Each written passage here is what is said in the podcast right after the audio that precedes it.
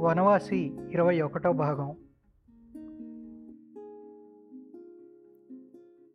లవటూలియా అరణ్యంలో అడుగడుగున ప్రతి పచ్చికలోనూ దూదలి గడ్డి మొక్కలు పువ్వులు విరియబూసి వసంతాగమనాన్ని ప్రకటిస్తున్నాయి. ఈ పువ్వులు చూడ్డానికి ఎంతో అందంగా ఉన్నాయి.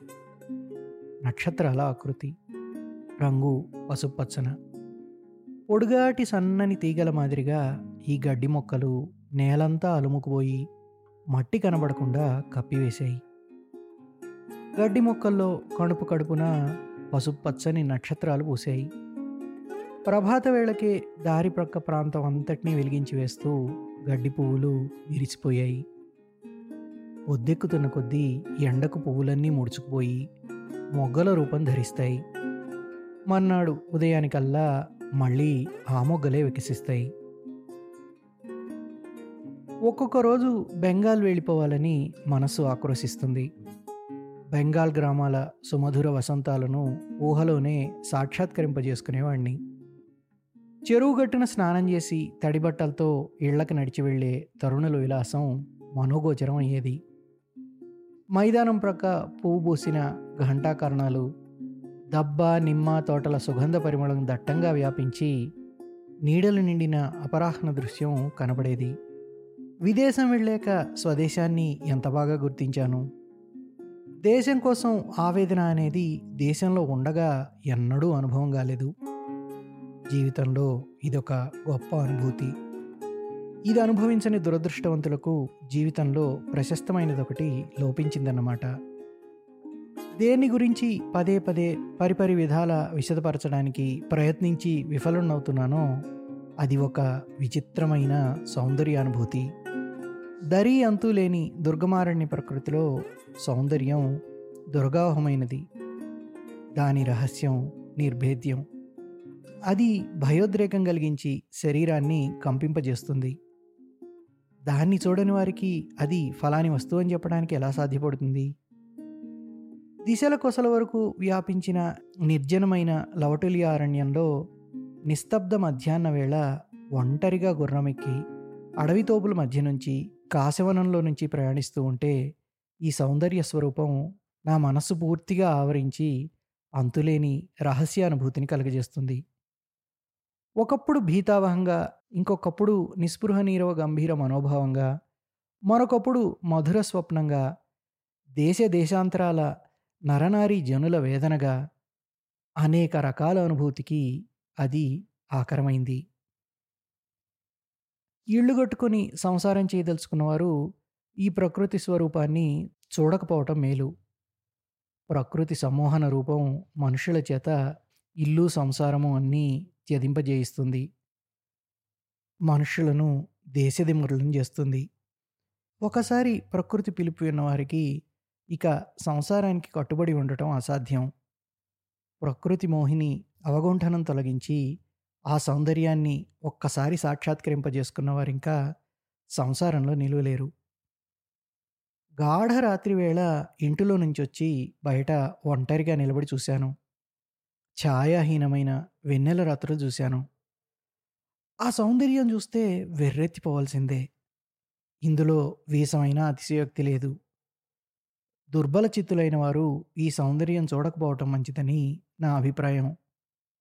దీని స్వరూపం సర్వనాశనకరమైనది. ఈ మాయామోహంలో పడిన వారు తప్పించుకొని బయటపడడం అసంభవం.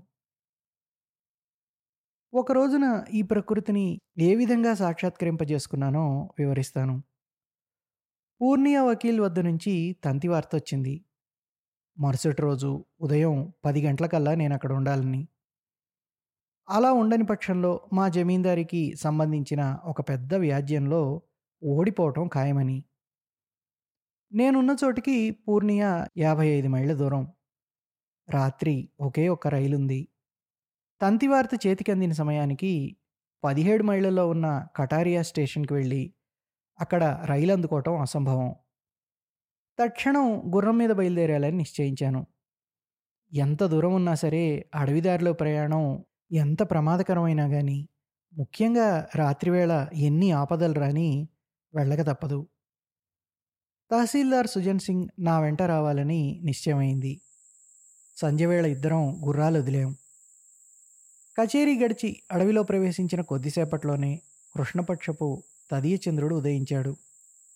గ్రుడ్డి వెన్నెలలో అడవంతా అద్భుతంగా కనబడింది. నేను సుజన్ సింగ్ పక్కపక్కగానే వెడుతున్నాం. దారి ఒక్కొక్క చోట ఎత్తుగాను ఒక్కొక్క చోట పల్లంగాను ఉంది. వెన్నెల రాళ్ళపైన పడి జిగజిగా మెరుస్తోంది. మధ్య మధ్య అడవి తోపులు తరువాత కేవలం కాశవనం అడవి చెట్లు గడిచిపోతున్నాయి. సుజన్ సింగ్ కబుర్లేవో చెప్తున్నాడు. వెన్నెల క్రమక్రమంగా వికసిస్తోంది. క్రమంగా అడవి ఇసుకపర్రెలు ఇంకా స్పష్టంగా కనబడుతున్నాయి. దిగువలో అరణ్య శీర్షరేఖ చాలా దూరం వరకు సరళ రేఖలాగే ఉంది. కనుచూపు మేర వరకు ఒకవైపున పొట్టి పొదలు మరొక వైపున చిట్టడవి. ఎడం వైపున దూరంలో అంత ఎత్తులేని శైలశ్రేణి. అంతటా నిస్తబ్దత ఏకాంతం. పేరుకైనా ఎక్కడ జనవసతి లేదు. రవ్వంత సవ్వడైనా ఎక్కడా వినరాదు. ఏదో అజ్ఞాత గ్రహంలో నిర్జనారణ్య మార్గంలో రెండే రెండు జీవులం దారి గడిచిపోతున్నట్లుంది. ఒకచోట సుజన్ సింగ్ గుర్రాన్ని హఠాత్తుగా నిలిపివేశాడు. అడవి పంది పెద్ద పోతొకటి పెద్ద గుంపుతో సహా మార్గానికి అడ్డంగా కుడివైపు నుంచి ఎడంవైపుకు దాటిపోతుంది. సుజన్ సింగ్ అన్నాడు నయమే బాబు ఇంకా అడవి దున్నాలనుకున్నాను. మోహన్పుర అడవి దగ్గరలోకి వచ్చాం ఇక్కడ అడవి గేదెలు బెడదెక్కువ. ఒక రోజున ఒక మనిషిని చంపేసాయి కూడా ఈ అడవి గేదెలు. మరికొంత దూరం వెళ్ళాక దూరాన ఒక చోట వెన్నెల్లో నల్లగా నిజంగానే ఏదో కంటపడింది.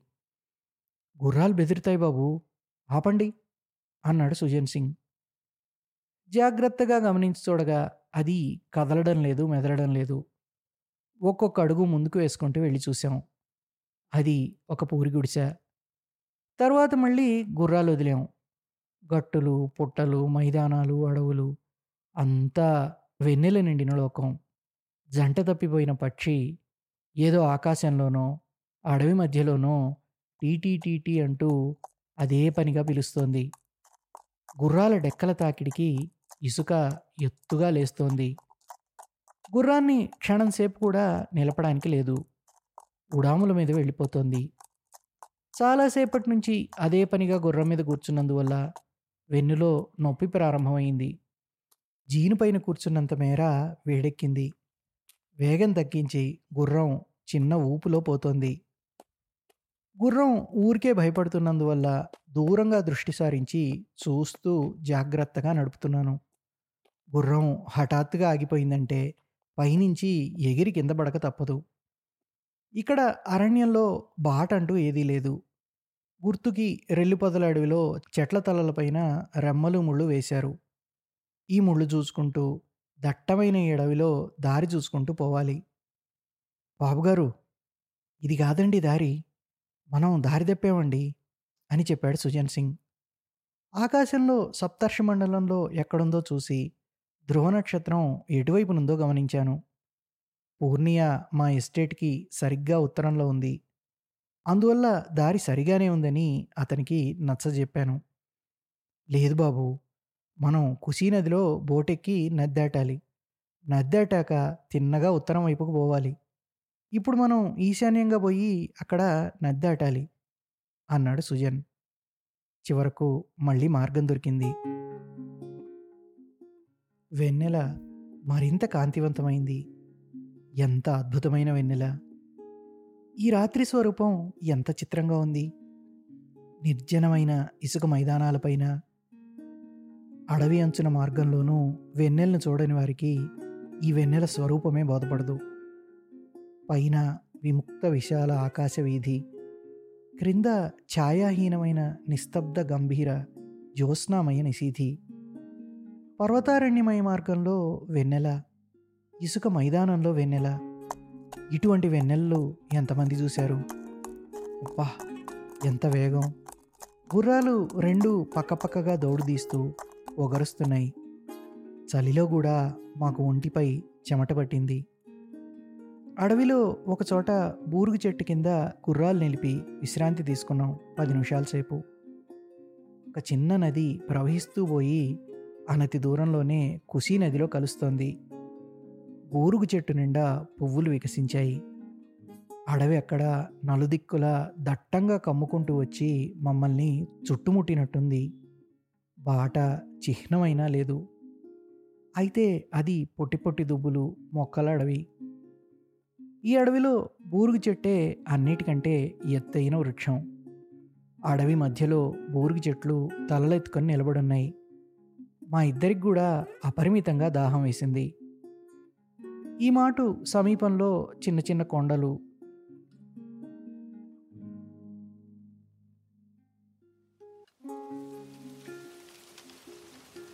తెల్లవారుజాము చలిగాలి ప్రారంభమైంది. గడియారం చూస్తే నాలుగు గంటలైంది. భయం వేసింది. తీరా తెల్లవారుజాము వేళ అడవి ఏనుగుల గుంపు వచ్చి పడదు కదా అని మధువని అరణ్యంలో ఒక గుంపు అడవి ఏనుగులు ఉన్నాయి ఈ మాటు సమీపంలో చిన్న చిన్న కొండలు వాటి మధ్యగా బాట.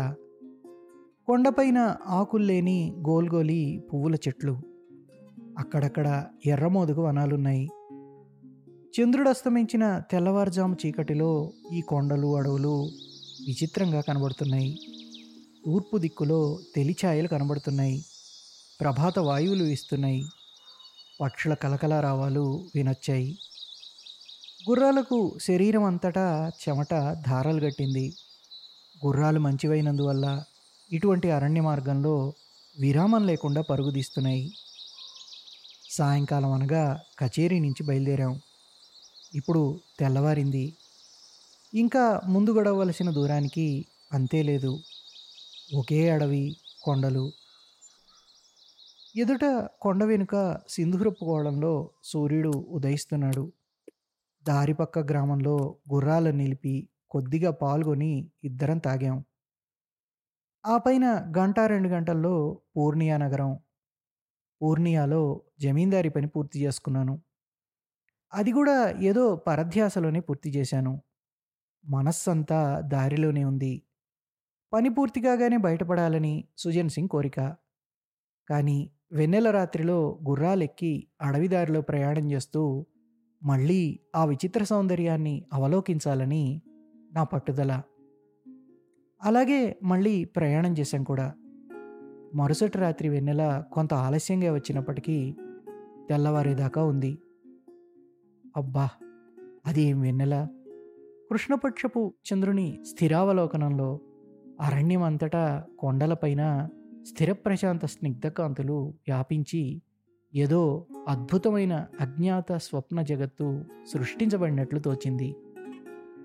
పొట్టి పొట్టి రేలుదుబ్బులు కొండల చర్యలపైన పీతవర్ణపు గోల్గోలి పువ్వులు ఎగుడుదిగుళ్ళ బాట అన్నీ కలిసి అది ఏదో అతి దూరపు నక్షత్రలోకం కాబోలని అనిపించింది.